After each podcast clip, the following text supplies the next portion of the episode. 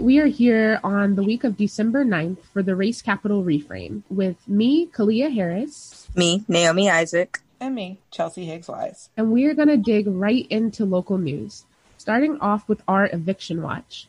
There are 141 unlawful detainers in the courts this week. Thursday is our heaviest day with 83 unlawful detainers. Just a reminder that unlawful detainers are one of the first steps that a landlord takes to evict a tenant. Last week, there were 169, 122 the week before, and 405 the week before that, bringing the total unlawful detainers in the last four weeks alone to 837. As many protections at the federal level lessen or disappear over the next few weeks, we will continue to keep an eye on these numbers. In COVID watch, are y'all ready? I don't know if I'm ready. Hit us with it. We got 15.1 million cases nationwide and 285,000 deaths. In Virginia, 263,000 cases and 4,260 deaths. This comes as Monday saw the third day in a row in Virginia of more than 3,000 cases of COVID 19 being reported. What? Y'all remember, I feel like two weeks ago I was like reporting that we were under 4,000 and now we're well above it. Right. I was saying it looks like hundreds a week uh, that we're going up at this point. Sabrina Moreno from the Richmond Times Dispatch reports that Black residents in Richmond are being hospitalized with COVID 19 at more than five times the rate of white residents, according to state data, despite the fact that both groups account for roughly equal shares of the population of the city. The city's disparity is outpacing the nation's disparity. The CDC reported last week that the national average is three point times higher for Black than whites and remembering that ours is five times higher. We know that hospitalizations are a sign of the spread. So the more that they're filling up, the less that we're able to actually help folks with the virus and other life threatening conditions. That makes me pretty speechless, Kalia, to be really honest. And as we continue to talk about the COVID impact, the GRTC, Richmond's public transportation system, is seeing major delays due to employees quarantining for exposure to the virus. On December 6th, they released a press statement that said at least six employees are currently quarantining. Race Capital, we were actually reached out personally with the pictures that we have not shared yet because we want to protect the GRTC driver, but they're pictures of people on the bus, not social distancing, and this particular driver was told to continue forward. They were also unmasked, and this is now what the GRTC drivers that are showing up are having to do are take pictures and document what they are being told. It reminds me I was riding the bus recently and I saw this exact thing. People not wearing masks and, you know, the bus service itself puts on a message that puts all the responsibility of these operators in the hands of the riders. Meanwhile, they're not providing the means to protect the operators throughout the city or decreasing people's need to transport themselves to go get essential items. It's a mess, y'all. It's a public health disaster. Right. And these disparities happening in Black communities are obviously not just because we don't keep ourselves healthy, as Naomi just pointed out, experiencing this just to get to where you're going. And because there are no other way to get there or have your needs met um, this is what black richmonders are having to experience. And Kalia, i'm still really blown away that the richmond's disparity outpaces the nation and covid I mean, what can be said when we have, you know, one of the largest housing crises in, in, the nation? This is what you see. We have seen that houseless folks are the primary victim of COVID 19 because they have no methods of quarantining. And what do we get when we don't protect the houseless?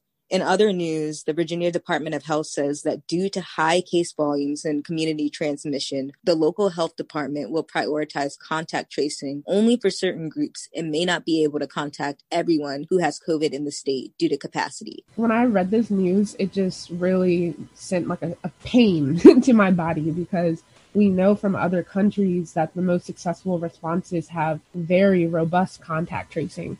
So our officials are saying they can't even reach out to the folks who currently have the virus. We would want to see that contact tracing would you know, impact folks that don't have the virus to make sure that they can prevent it. This is just showing that not only is the spread out of control, but so is our ability to respond to it. And we should all be concerned to hear that. And health experts are warning that early vaccinations will not drastically control the spread of the virus. In a press release Friday, the State Department of Health announced that they expect to receive around 480,000 doses of COVID 19 vaccines by the end of this month. Previously, Governor Ralph Northam said that state would receive 70,000 doses of the first shipment. The state followed CDC guidelines in selecting healthcare workers and long term care residents as the highest priority targets for vaccinations. VDH estimates 500,000 people comprise those groups. Bryan Lewis, a computational epidemiologist at the University of Virginia, says that's an intentional part of the distribution design. Quote, what we're really trying to do with the first doses is protect the people who need to be protected the most, end quote. He said, quote, the first shipments of the vaccine are mainly targeting saving lives, allowing the hospitals to function, end quote. And as you said, Kalia, if the hospitals can't functions that actually decreases our ability to protect others from the virus.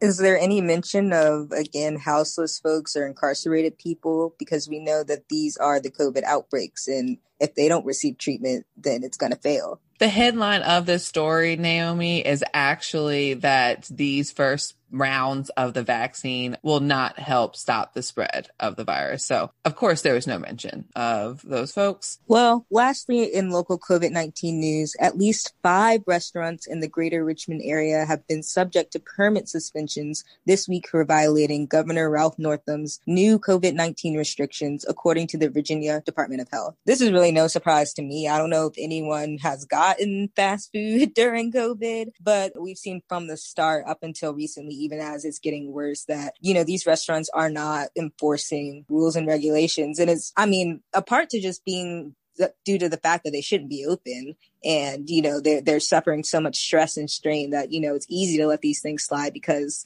you're trying to get things done yeah i mean anyone who's walked down carytown on saturday would probably not be surprised to know that there are more folks violating the governor's laws didn't we just report a story a couple weeks ago about restaurants having violations? So, I mean, we've got a COVID watch, uh, eviction watch. Maybe we need to start seeing how many of these establishments are getting proper violations. Ooh.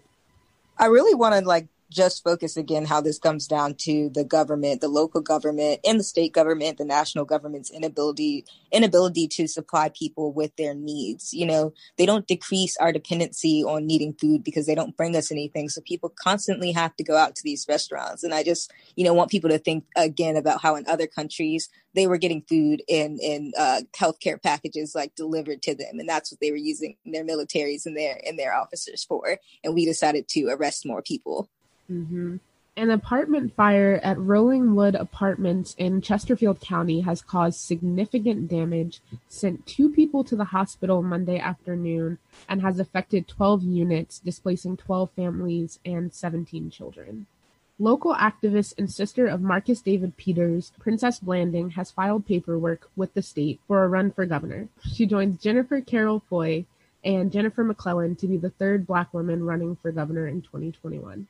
Delegate Jennifer Carroll Foy announced on Tuesday that she will be stepping down from her House of Delegates seat ahead of the General Assembly session in January to focus on her gubernatorial campaign. This move will allow her to begin fundraising during session. In her district, community leader Candi King has announced she is running in a special election that will take place on January 5th. So, really, on top of the special election that is happening on January 5th, just a little procedural note that that means that the Democratic committee up in that district is having a firehouse election this weekend, just in a couple days to get this going and, and ensure that they are ready for that special election. So, many many opinions about this choice from Delegate Carroll Foy. I mean, I love to see a black woman committed to the grind, so I hope that it comes with great results. We're only doing a 30 day General Assembly anyway. I would be shocked at how much we truly get done in 2021 General Assembly, but I also don't want to jinx us. So,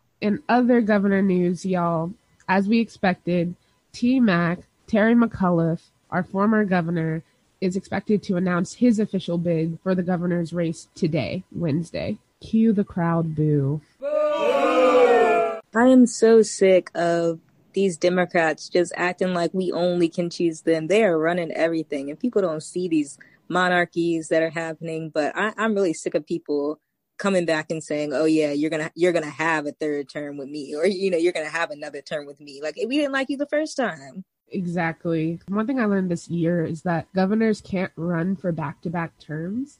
So that's my little civics 101 for our listeners because I was wondering why he didn't run, you know, immediately after he had his last term and it turns out he couldn't. So I'm also here for the tea. Thank you for the civics lesson. But Kalia, he also would not have run consecutively anyway because T Mac wanted to run for president in 2020 and had to take a seat back and just settle for an MSNBC commentator. But anyway, I digress. I did not forget that. I remember. The North, or in this case, the South, remembers. Lastly, in local news, so called affordable housing in Virginia is amongst the most vulnerable in the country to flooding and sea level rise, according to a new national study by the nonprofit Climate Central. The Commonwealth ranks fourth behind New Jersey, New York, and Massachusetts, with nearly 1,500 affordable housing units that could be at risk of flooding by 2050. Much of the housing is in Norfolk and Portsmouth. Can anyone say climate change violence? And this is news that they've known for years that they continue to ignore, which is going to affect a lot of people's housing insurance and just displacement generally. And who's going to be hit first? Black and Indigenous communities. And which communities are going to be opened up for that new economic development they're just waiting on? And this is why it's so important that Black and Brown people are at the front of climate justice because we're the ones going to be having to deal with it first and are already experiencing it nationally. Speaking of national news, USA Today reported that the largest sources of COVID outbreaks in Illinois comes from local, state, and federal jails and prisons. In October, Illinois had surpassed over 300,000 COVID cases. The Cook County Jail had 1,074 cumulative cases as of September 30th, the largest count of any site that had an outbreak. We talk a lot about death by incarceration with life sentences or the death penalty, but what we're not talking about is the amount of people that are dying inside who were sentenced now to die from this virus. And in Cook County Jail, I suspect it's a lot like Richmond City Jail, where many of those folks aren't even convicted of anything. Hello. It's murder. Speaking of murder, over 80% of the deaths from COVID 19 have occurred in people over 65. If this present trend continues, it is predicted that 450,000 Americans could die of COVID 19. And if those deaths follow the same pattern as we've seen so far, that will mean 360,000 elders killed before the spring due to a, a preventable uh, cause of death, frankly. I am shocked that it says by this upcoming February, almost half a million people we are going to lose an entire generation and that is the fault of our go- government and their inability. Y'all, that sorry, that that is too much. As news of the United Kingdom distributing their first doses of the Pfizer vaccine have hit the news this week, Trump held a quote unquote vaccine summit at the White House on Tuesday. Pfizer and Moderna, the leading pharma companies making the vaccine, declined to attend this summit. This comes as news that the Trump administration rejected Pfizer's summertime offer of over 400 million doses of the vaccine, meaning that other countries were able to buy them before the United States. So, how did he hold a vaccine summit without the leaders of the vaccine who, who was there? What did they discuss? That's what I would like to know. In other news, the United States confirmed more than 200,000 new coronavirus infections on Monday and more than 1,500 new deaths, capping the deadliest week of the U.S. outbreak since April. Nearly 16,000 people have died of COVID 19 across the U.S. in the last week, and public health officials warn the worst could be yet to come. They say that the country is shattering records every day and that December and January will be bleak. Yeah, I know that we're getting fatigue from these numbers and that it can be very numbing to hear these records every day. But I just want to break that monotony to our listeners to understand that this is unprecedented and that we should be taking it seriously. Obviously, our administration isn't. The Washington Post is reporting that nearly 12 million people will owe an average of $5,800 in rent and utilities by January. Families with children are faring even worse this just breaks my heart because I almost every person I know in my life right now is struggling with bills and I've never you know, I've never really had that. It's always been like if my family's struggling, we're struggling. But like now it's everybody needs a dollar, everybody needs a loan. And it's really scary just to watch it happen and unfold. This is happening while the Congress is talking about this coronavirus relief bill that's $908 billion, which is comparable to the NYPD's police budget, which is just ridiculous. It doesn't include direct payments to people and it decreases the unemployment benefits that folks are receiving weekly. So, you know, that's that's really concerning and also the the amount of time that they took to agree on it means that there might be a lapse in benefits for people it's just disgusting even to think of, you know, when they teach us in history class what they would do during World War II, you know, literally for mass destruction of the earth and its people, that they would put everything on hold so that they could make sure that that uh you know that they succeeded. And they don't care enough about preserving life that they would put everything on hold to just make sure that they can come up with a feasible solution so that we don't all die and waste away. And it's just really sad to to witness the White House Coronavirus Task Force warned governors around the United States that people under 40 years old who traveled for the Thanksgiving holidays should just assume they're infectious and dangerous to others. Boom. They should just assume it just just assume it and i mean again after listening to these numbers listening to what ha- what's happening we need to just assume the worst everywhere and if you went anywhere for thanksgiving quote assume you are infectious and a danger to others Speaking of infectious and dangerous, Rudy Giuliani, Trump's campaign lawyer and former mayor of New York, has the Rona. Not only that, but the entire Arizona legislature announced a week long closure following his positive test because he was meeting with state GOP legislators maskless beforehand. No mask. All the meetings. The entire Arizona state GOP legislature. I mean, I don't know what they want at this point. I don't know what they're asking for at this point. Y'all, they said F it, mask off. Look, okay, so on a real serious note, not that we haven't been talking about serious, but this really blew me out of the water, y'all.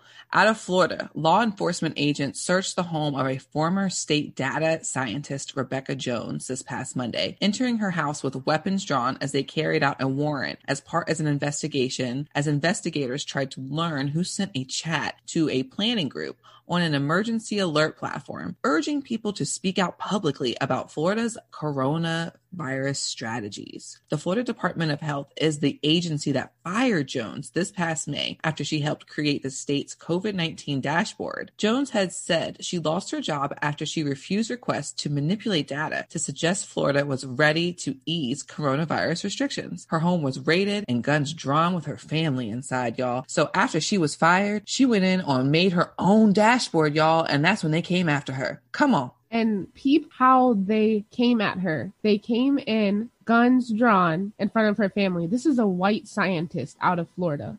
So they use the same tactics that they use on black people every day and not even on no conspiracy ish. You can look into it. You know, there have been many scientists, many uh, reporters, you know, who become targets of the state just for speaking out against the violence that they're plotting on, like evil villains in the background. And so, uh, I'm not surprised, but I'm definitely still scared. Following up on a story out of Philly, a black mother who was attacked by a horde of Philadelphia police officers is now speaking out about her experience. Rickia Young was driving an SUV with her two year old son and teenage nephew on October 27th as the city was engulfed in protests over the police killing of Walter Wallace Jr. earlier that day. Officers broke the windows of her vehicle, assaulted and arrested her in front of her child, and the arrest went viral the National Fraternal Order of Police, the country's largest police union, posted a photo of her two year old son on social media, falsely claiming he was, quote, lost during the violent riots in Philadelphia, wandering around barefoot in an area that was experiencing complete lawlessness, end quote. More than a month after the police attack, Rickia Young is demanding the officers involved be fired. Quote, the police have not offered an explanation as to why they acted the way they did that night. They responded instead with a police investigation into Rickia. End quote, says Kevin Mincey, Rickia Young's attorney. And water joined gold, oil, and other commodities traded on Wall Street, highlighting worries that the life sustaining natural resource may become scarce across more of the world. Farmers, hedge funds, and municipalities alike are now able to hedge against or bet on future water availability in California, the biggest U.S. agriculture market and the world's fifth largest economy. For context, the entire country of El Salvador is slated to run out of water within the next 80 years. So, what's next? Air? Yo, y'all should see my face right now. We split up the news. I don't always read the articles, but my face, what? No, you're right. I'm horrified. I mean, you know, I always think about how there's probably a trillion other planets in this universe that could have living civilizations. We're probably the only out here doing stuff like this. Who is How- buying? Why? Why? Why? Why do they have to be so evil? We about to run out of water, and they trading it on the stock market, bruh. That means the richest people will have water. How can anybody believe in capitalism? How can anybody believe that there is good capitalism when they out here selling water? I'm just saying, get your oxygen tanks now. Oh my god. Moving into international news, human rights campaigners in Zimbabwe protested a police order warning social media users against participating in what the state has described as quote unquote cyberbullying of government officials. In its statement on Monday, the Zimbabwe Republic Police said arrests were imminent for unarmed suspects who have been, quote, issuing threats and harassing government officials, unquote, on social media. This comes as Zimbabwe is experiencing a vicious economic crisis, in part due to Western sanctions. Last week it was France with their bill. This week it's Zimbabwe. It's a trend here of how they're passing this legislation. And in Venezuela, President Nicolas Maduro has claimed victory in parliamentary elections. Turnout was unusually low, as just over 30% after opposition leader Juan Guaido called for a boycott of the election. Maduro is calling on incoming President Joe Biden to abandon the U.S.'s interventionist agenda in Venezuela and drop all sanctions. Finally, out of Guatemala. On November 10th, two unidentified individuals shot Mario Arteaga outside of his home in the capital city. Following the attack, Mario Arteaga was transferred to a local hospital where he remained in intensive care until he died on November 14th, according to these reports. He was a local reporter and journalist. In Guatemala, since 1992, at least six journalists have been killed in direct relation to their work, according to research done by the Committee to Protect Journalists, also known as CPJ. A CPJ report published earlier this year found that journalists outside of Guatemala City, the capital, often face aggressive harassment for their coverage of local issues. Protests continue on in Guatemala as they demand the resignation of their current president and a new budget. And that's all today for the Race Capital Reframe. You're listening to Race Capital on WRIR LP 97.3 FM Richmond Independent Radio. Stay tuned as we dive into our interview with Michelle Browder with I Am More Than, as she gives us an insight look into the newest project out of the other fallen capital of the Confederacy, Montgomery, Alabama, as we highlight the mothers of gynecology, Anarcha, Lucy, and Betsy. Stay tuned country mm, from shore to shore. women cooked all your food and washed all your clothes.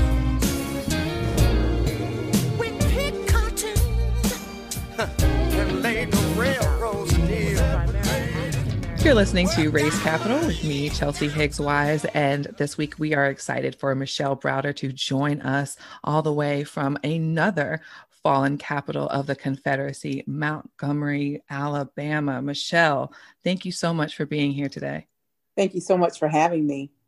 So, Michelle from I Am More Than is a beautiful spirit that I met a few years ago when I came to visit Montgomery and you were one of the mm. people that everyone said I had to meet, I had to take the tour. And I will say it was honestly the ancestors that made sure that I did not leave Montgomery again without doing one of your tours. Our flight was canceled and you just showed up being in your space, being in your community. And right. someone said, This is her. And then you said, You know what? I got time. And you took us in And you were able Yeah. to give us that tour right then and there. And it was just the spirit, the welcomeness, and just the energy you brought right then. I'm so grateful to still be in community with you now in 2020 and see what you are doing there in the deep south. So, welcome to Race Capital. Thank you. Um, tell us a little bit about I Am More Than. First of all, thank you so much for having me on your wonderful show. Mhm. Thank you so much. I Am More Than started about 10 years ago where uh, we organized trips for young people, un- you know, in these underserved communities to get outside of their immediate community and just experience something other than the typical norm, right? Mhm. So we took, uh, we organized a trip to the United States Supreme Court uh, to watch a dynamic individual and his awesome team of attorneys argue Evan Miller versus Alabama.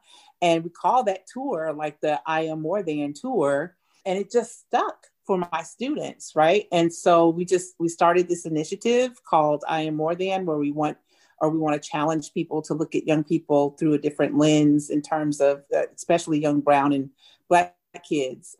Yes, so we took a group of students, it was about 56 of them, uh, to the United States Supreme Court to witness a court case that was argued by Bryan Stevenson. It was Evan Miller versus Alabama. And I thought this would be a great time to take these young people because it was a case that was, you know, challenging the constitutionality of sentencing children to die in prison or sending at the age of 13 and 14 years old, or the constitutionality of it. And I've oftentimes spoke to my students about, you know, how our consequences you know whenever whatever you do for every action there's a reaction right and so it was just a great time and so we went to this court case but to see the young people engage these young people had never been outside of montgomery alabama had never been inside a courtroom other than being sentenced Mhm. um, and then had never seen a black man argue a case. And so to see the light go off in their eyes, it was just something that was riveting. So on our way back to Montgomery, Alabama, most of these students, we had conversations about how can we be more? You know, how do we do more? How can we be more effective in our in our households? And, and a lot of them lived in um, uh, what, we call the projects. You know, they lived in the hood. So we uh, we debriefed about our meeting or our trip to the United States Supreme Court in the hood. And so one of the things that they said was that we want more. We want to more up. And that was something that our students, you know, so it, they coined the phrase. And here we are 10 years later. I am more than we're celebrating 10 years, but we're doing it in a creative placemaking type of setting. Um, and so, yeah, so that's how it all started. And, and we're still thriving and hosting community events and creating art and giving tours. I was Mhm. going to say what the way that you are engaging, particularly through art, storytelling, and like you said, placemaking. Uh, you there were little drops of you and and not not necessarily your presence specifically, but the I am more than presence all over Montgomery, a- and, that was just really telling to me as someone that had been there a couple times and and was there to really feel the stories. Um, so I have to ask, tell us a little bit about you, about Michelle. How did you even get into the Mhm. space to pouring into young people like this? growing up in the rural South, um, you know, coming from Denver, Colorado, where my next door neighbors was a group of the Kinsietas at night. It was Mr. and Mrs. Bookthong. It was a very diverse community into the South just after, you know, segregation had ended or integration had started.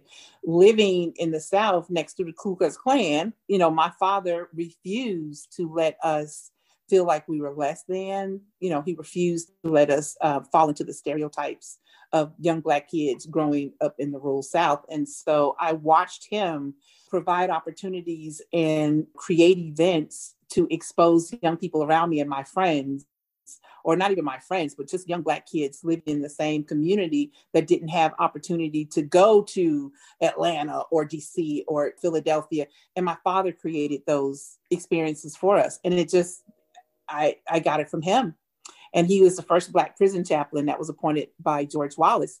I got those stories from him, the stories of being resilient. And so I would have to say it's, it's part of my DNA uh, to work with young people. And it's been my life's work for the past 30 years. Mm-hmm, mm-hmm. When you talk about your work specifically, what does that look like as a, a Black woman business owner? What is what is this growth and this journey been like for you? Yeah, you know, growing up again in the rural South where I was kicked out of school constantly uh, for fighting. I didn't like being called the N word, the B word. I didn't understand what it was. You know, why are you calling me that? That is not who I am. And as an artist, you know, I, my father uh, gave me eight tubes of paint and some T-shirts one day because I got suspended for my last suspension. And he said, "You're not going to sit here and watch Oprah Winfrey all day." I want you to take time to think about your life and what you're going to do with it and how you're going to make your mark on this planet. He said, because if not, I'm gonna find you in Tutwiler. And Tutwiler Prison is a mm-hmm. prison here in Montgomery, Alabama, with all women's prison. And I had been there with him because I'm a daddy's girl. I would go to the prisons with my father. And I was like, I don't want to do that. I don't want to, you know, waste my life in and out of prison because I can't control myself. So what I started doing was um, uh, creating artwork from the t-shirts that my father gave me during my suspension, and it turned into entrepreneurship. I've always had my own business. I've always been able to use my work, um, my my artwork as a way to uh, live, and so I find it now in in my work today in terms of storytelling. Uh, if you want to, if you want to remember, or you know, I call it regurgitation. I regurgitate everything that I learned onto a canvas, and a lot of it, um, you know, again, has been used uh, several places, including here in Montgomery. But it's just um, it's it's just a tool that I've been using to either cope or to get a message across in storytelling. Mm, So yesterday was a pretty big day for you. Tell Race Capital listeners a little bit about your most recent work. learning about the history of Montgomery, the iconography, you know, mm-hmm. I've been studying it for a long time. And there are three women in our history. Actually, there are 11 um, that's been noted, but three in particular that were experimented on um, numerous times by James Marion Sims. And I've always wanted to elevate and amplify their voices. Mm-hmm. And so there's only one way to do it, especially now in this era where everyone is talking about, you know, removing statues. You you should know because you all are are right there in the heart of it. And I said, you know, I don't want to focus my energy. I'm not going to pay the state $25,000 to remove a statue that they put up. Hmm. What we would like to do is to erect the mothers of gynecology. So if you're a woman, if you've had a pap smear, you need to thank Anarcha, Lucy, and Betsy and the, the other mothers. So right now, my work today is to create a public art that speaks to the pain, the anguish, but also the resiliency of these women Mm. And that's what happened on yesterday. We un- unveiled our plans, the space where they will uh, reside, hopefully until the next era. Okay, so let's break down everything that you just said to make sure that we're following. What you're you're doing right now is truly retelling not just a, a US story, but a story worldwide that's impacted women. You mentioned women that were experimented on, and you said some names Anarcha, Betsy, and Lucy. Can you tell us a little bit more about these women? Yeah, they were enslaved. Okay. And typically during the time of enslavement, uh, these women, especially Anarcha, they were young women, right? They were, some of them were teenagers, just children at the time. So with Anarcha, with enslaved women, you know, they were subjects, but they were also sexual subjects. So a lot of them had been raped and they were becoming pregnant. And so Anarcha, being 17 years old, was brought to James Marion Sims, which was a doctor uh, that would use experimentations to try to cure what is called a vaginal fistulus, which was a tear in the bladder and the vagina, and it, it would cause a leakage. You mentioned that James Marion Sims was the doctor that experimented on these women. And this is why it's so important that you're retelling the story because right now he's known as the father of gynecology, correct? Right. Absolutely. But in essence, what he was, he tortured these women. Right. I, I, I account him to be that of Frankenstein, you know, mm-hmm. uh, the doctor of Frankenstein, um, where he would have dreams about procedures that he could use and literally would get up in the middle of the night and go to the backyard of his house and find one of these women and would experiment on them. You know he would dream about how could i fix this fistula right? And he would get up go find the women and commence to trying to take his idea and make it so. And so you're saying that these women were enslaved under his watch. We were enslaved. And absolutely. And they were accessible to him for Mhm. medical experimentation. What year was this happening? From the 1840s until about 1855, until Right. when he started his hospital in New York. Remembering the time for our listeners that this is the time of enslavement and i would Yes. imagine these women did not have anesthesia with these types of procedures Oh, absolutely not. Absolutely not. And that's why it was torturous. hmm tell us a little bit more about about these women um well and it, and to also give a, a little bit more of a picture for the listeners that these women were experimented on multiple times without anesthesia absolutely. Without anesthesia, right? Um, and I'm sorry because I'm so excited about being able to amplify their voices that sometimes I do forget that it was the anesthesia. You know, I, I liken it to um, yesterday. I talked about how you know for the men, for you to understand what we're trying to say is imagine being circumcised, the foreskin being peeled off of your private parts Mhm, without anesthesia mhm. as a grown man because you know they do that to them as children right. But if you're a grown man experiencing that if you could imagine that type of pain. That you, you mentioned later on in his practice he moved to new york.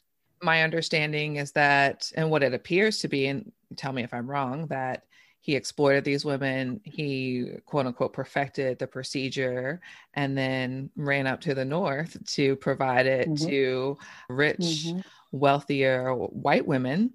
Absolutely. But he also continued his research on immigrant women so anything that's you know that you could discard Mm, basically mm.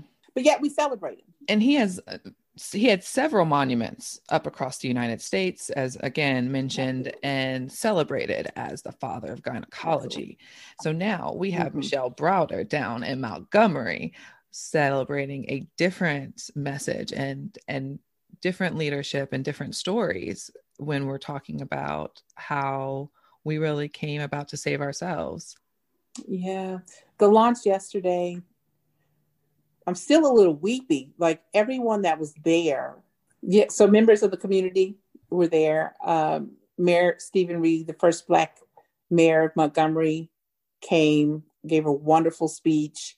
Uh, we had county you know montgomery county commissioners that came the only female commissioner basically said that she was going to support the project and that we would get more support as time goes. And then but my students i have this one student who by the way is homeless. And um, she called me she was like you know I, want, I really want to get involved with some things. So she's an opera singer. And when i tell you this young lady sang how did we get here? We opened up with a song by fannie lou hamer who sung uh, it was a recording the songs that my mother taught me and we opened up with that song and you know fannie lou and it was so poignant because she was uh, there was a first forced sterilization on Fannie Lou. So we wanted her, we wanted to usher in her presence uh, because she too has suffered, you know, under uh, this thing called white supremacy. And so it was just a beautiful day. You could feel the ancestors, you could feel their presence. It's a holy and sacred ground, and ev- there was not a dry eye. We look forward to Mother's Day of 2021, the erection of Mothers of Gynecology. Mm. Um, what is the rise of the Mothers of Montgomery really going to look and feel like? Mm. Well, you can go online and, and take a look at it at anarchalucybetsy.org, and that's B E T S E Y. So the look of the monument, 15 feet tall, along with bricks that will uphold her. So, and the bricks, some of the bricks that we are interfacing into the designs are bricks that were made by enslaved African women um, during the 18, 1850. Um, and so the monuments themselves are made out of found art or uh, found objects, metal. And so they will be welded together, but the facial features are definitely that of Black women. Anarcha has been noted to be, as they call mulatto. So she was of mixed race and she has braids in her hair, and the facial features is that of her looking up with this agonizing pain on her face, but yet you see the hope you could feel the hope. And so and Anarcha, Lucy, and Betsy, all of them have very strong features. But again, the piece is going to be made out of found objects. We're going to different recycling places to find them. And then our lead consultant is uh, Dana Albrecht. She's out of San Francisco and she's a Burning Man artist. I don't know if you've ever heard of Burning Man before, but they have this big festival every year.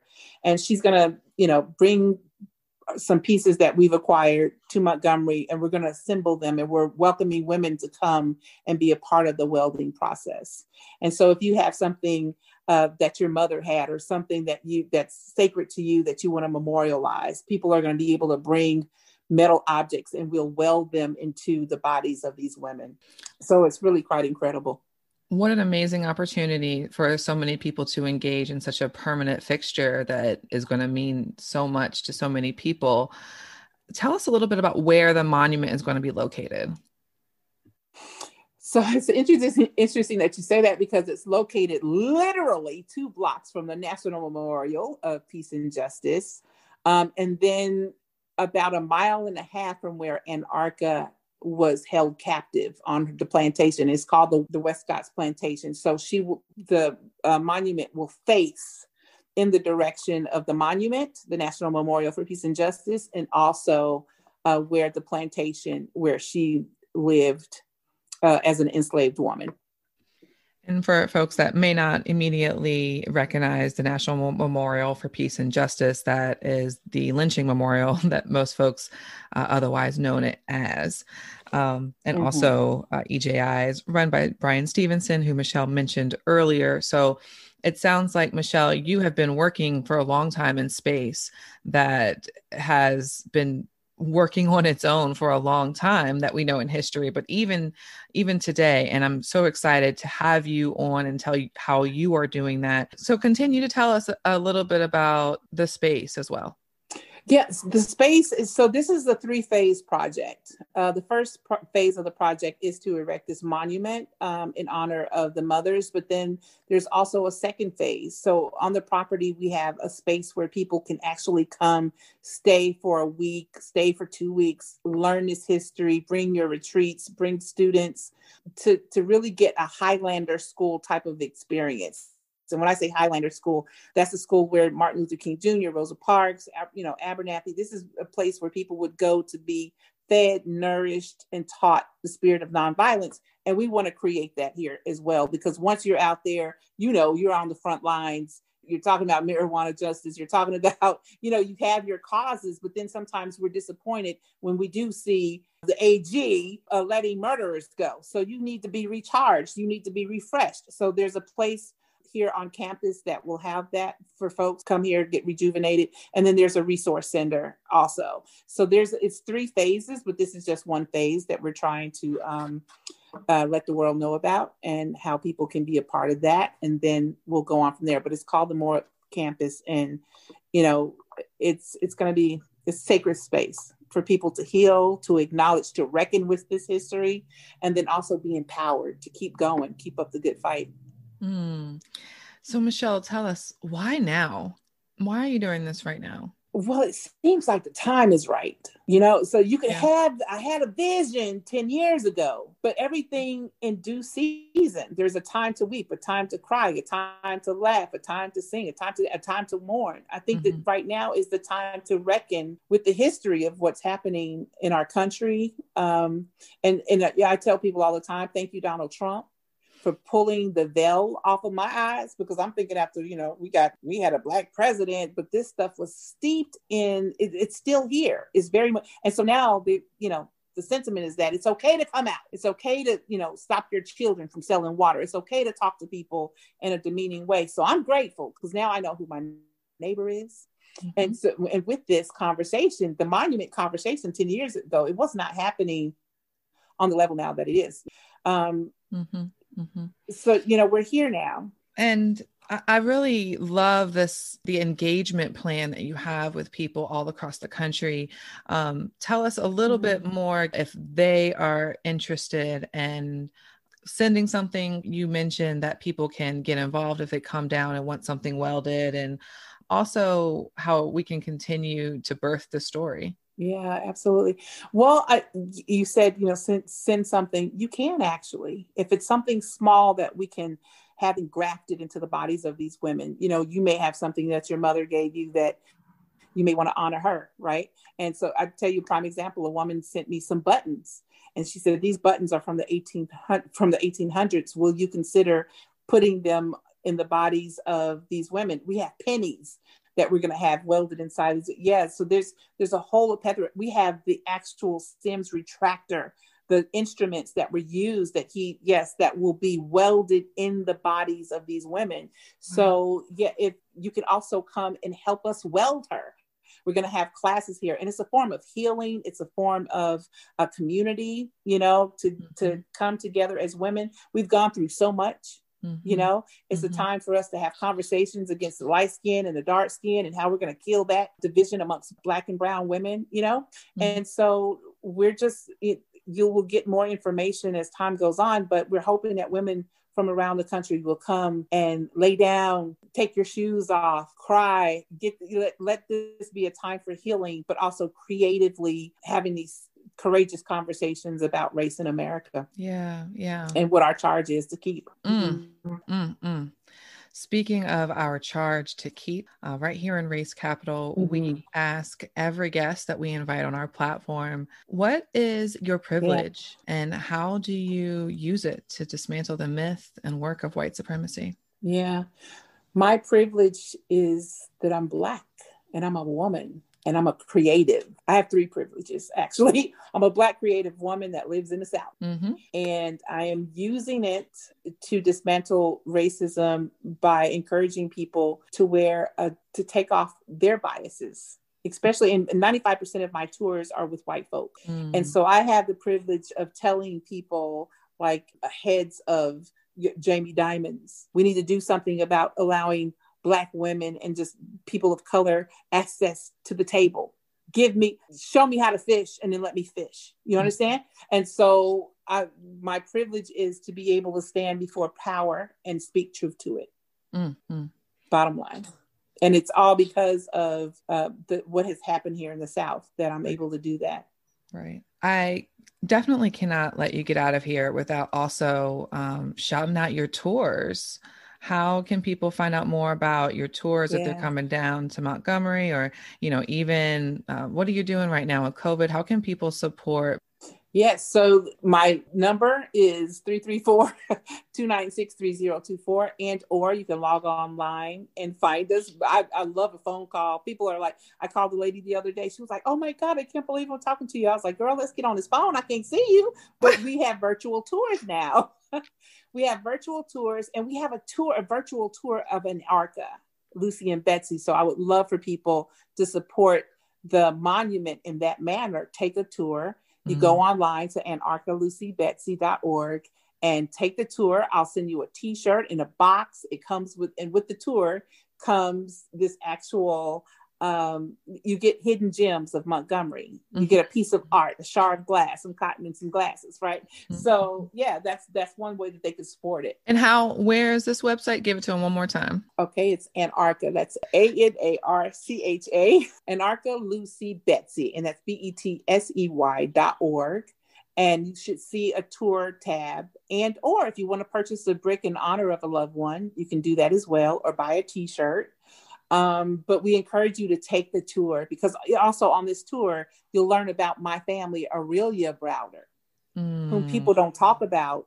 Uh, everyone knows Rosa, but very few people know of Aurelia Browder. And she was one of the heroines of the civil rights movement. You get a chance to learn a little bit more about her. And the tour is only 36 minutes, mm-hmm. um, but it comes with a boatload of information and then hidden gems uh, of Montgomery that ties you into the fabric of who we are here.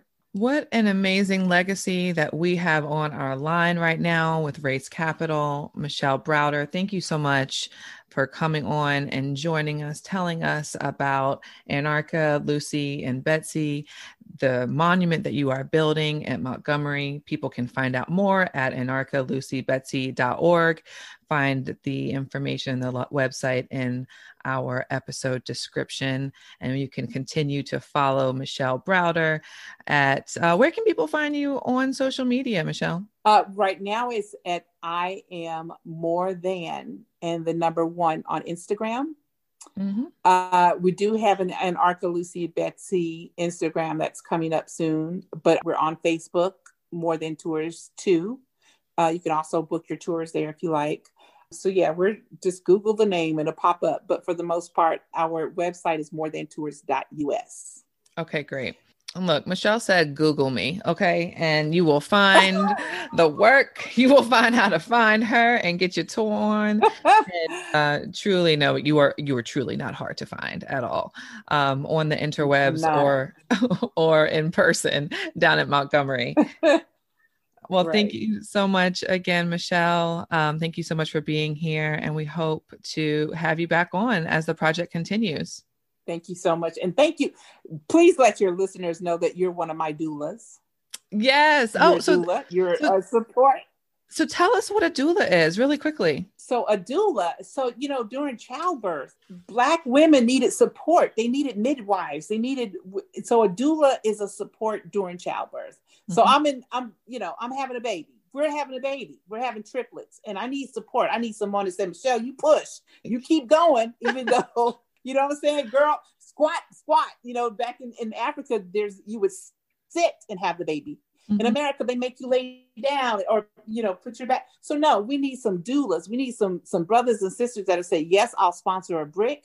Yes, I'll host you on my radio show. Yes, I'll tell my friends to take your tour. Or you know, all of that is being a support and a help mm. to birth this baby. And I'm I'm looking for for black folks and people of color to help us do this. You understand? So that that's what a doula is, and that's what you've done for us today. So thank you so much, Chelsea. Thank you. Absolutely. Well, Race Capital is excited to host this story on the platform, and myself as an individual is I'm more than honored and excited to be a doula.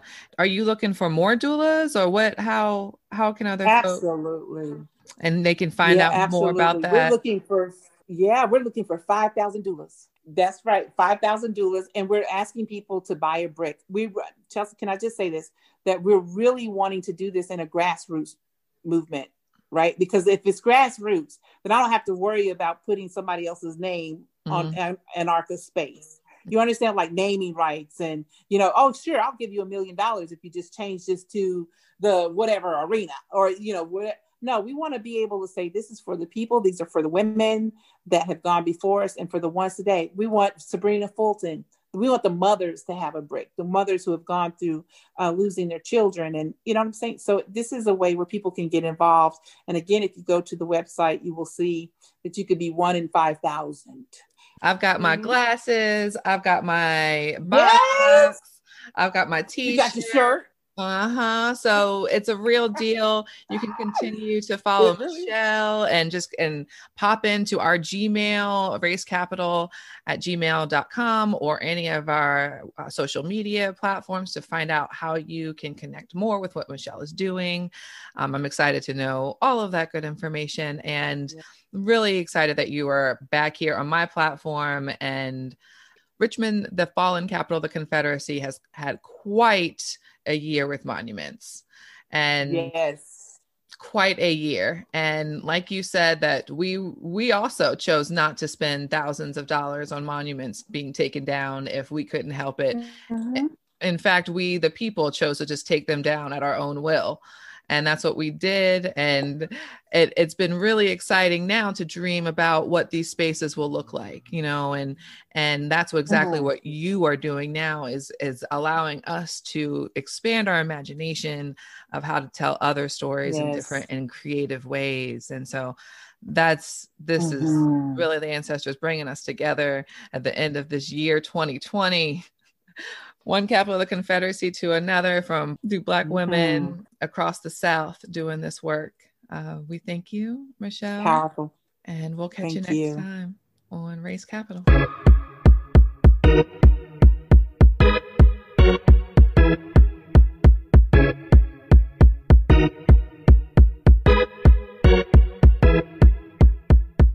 And that was our interview with Michelle Browder with I Am More Than out of Montgomery, Alabama. As we're thinking about our place and space of Richmond, Virginia, in a time where we're seeing the current disparities in public health outcomes with the COVID 19 crisis, it really brings into question the academic and medical institutions in Richmond. Virginia Commonwealth University, who will likely receive millions in grant and research funding over the next few years. We know that our institutions have a legacy of unethical testing on Black and immigrant non men dating back to slavery, including using forced sterilization and other violent testing tactics, even here at VCU and John Hopkins in Baltimore. We recommend reading a book called Medical Apartheid by Harriet A. Washington, which discusses how the practice of medically experimenting on Black people has been around since the inception of U.S. empire. It's been a particular practice that has plagued Black people and disabled people in the antebellum South. And if you look from the Tuskegee experiment to even forced sterilization, which had been happening in the South well into the late 1970s, you'll see that it's always been the most marginalized people being tied to these beds and operated on. In total, 7,325 individuals were sterilized in Virginia alone under sterilization law. Of those sterilized, about half were deemed mentally ill and the other half deemed mentally deficient. Approximately 62% of total individuals sterilized were assigned female at birth. During the time of sterilization, 22% of those sterilized were Black. And this is still happening in our country as ICE continues to perform forced sterilizations inside detention centers. Just a few weeks ago, our comrades from Richmond joined folks in DC protesting these acts of violence. As we bring to light the legacy of medical violence, with stories like those of Anarcha, Lucy, and Betsy, realize that there is certainly a connection between the Black community's mistrust of medical research and Western medicine, and that it is a valid concern. We lift the names of Henrietta Lacks, Fannie Lou Hamer, and so many Black women, non binary, and trans people who have come before us and experienced the violence of Western medicine and who have left a legacy of healing and survival. Ashe. And this has been Race Capital on WRIR-LP 97.3 FM, Richmond Independent Radio. Tune in next Wednesday at 10 a.m. for our next episode. It's gonna be alright, cause it's been wrong for far too long. Hey, I said it's gonna be alright, cause it's been wrong for far too long. Hey, it's gonna be alright, cause it's been wrong for far too long. Far too long, far too long, far too long. Hey, hey, hey, said it's gonna be alright. Cause it's been wrong for far too long. Hey, I said it's gonna be alright. Cause it's been wrong for far too long. Hey, hey, it's gonna be alright. Cause it's been wrong for far too long. Far too long, far too long, far too long. Hey, hey, hey.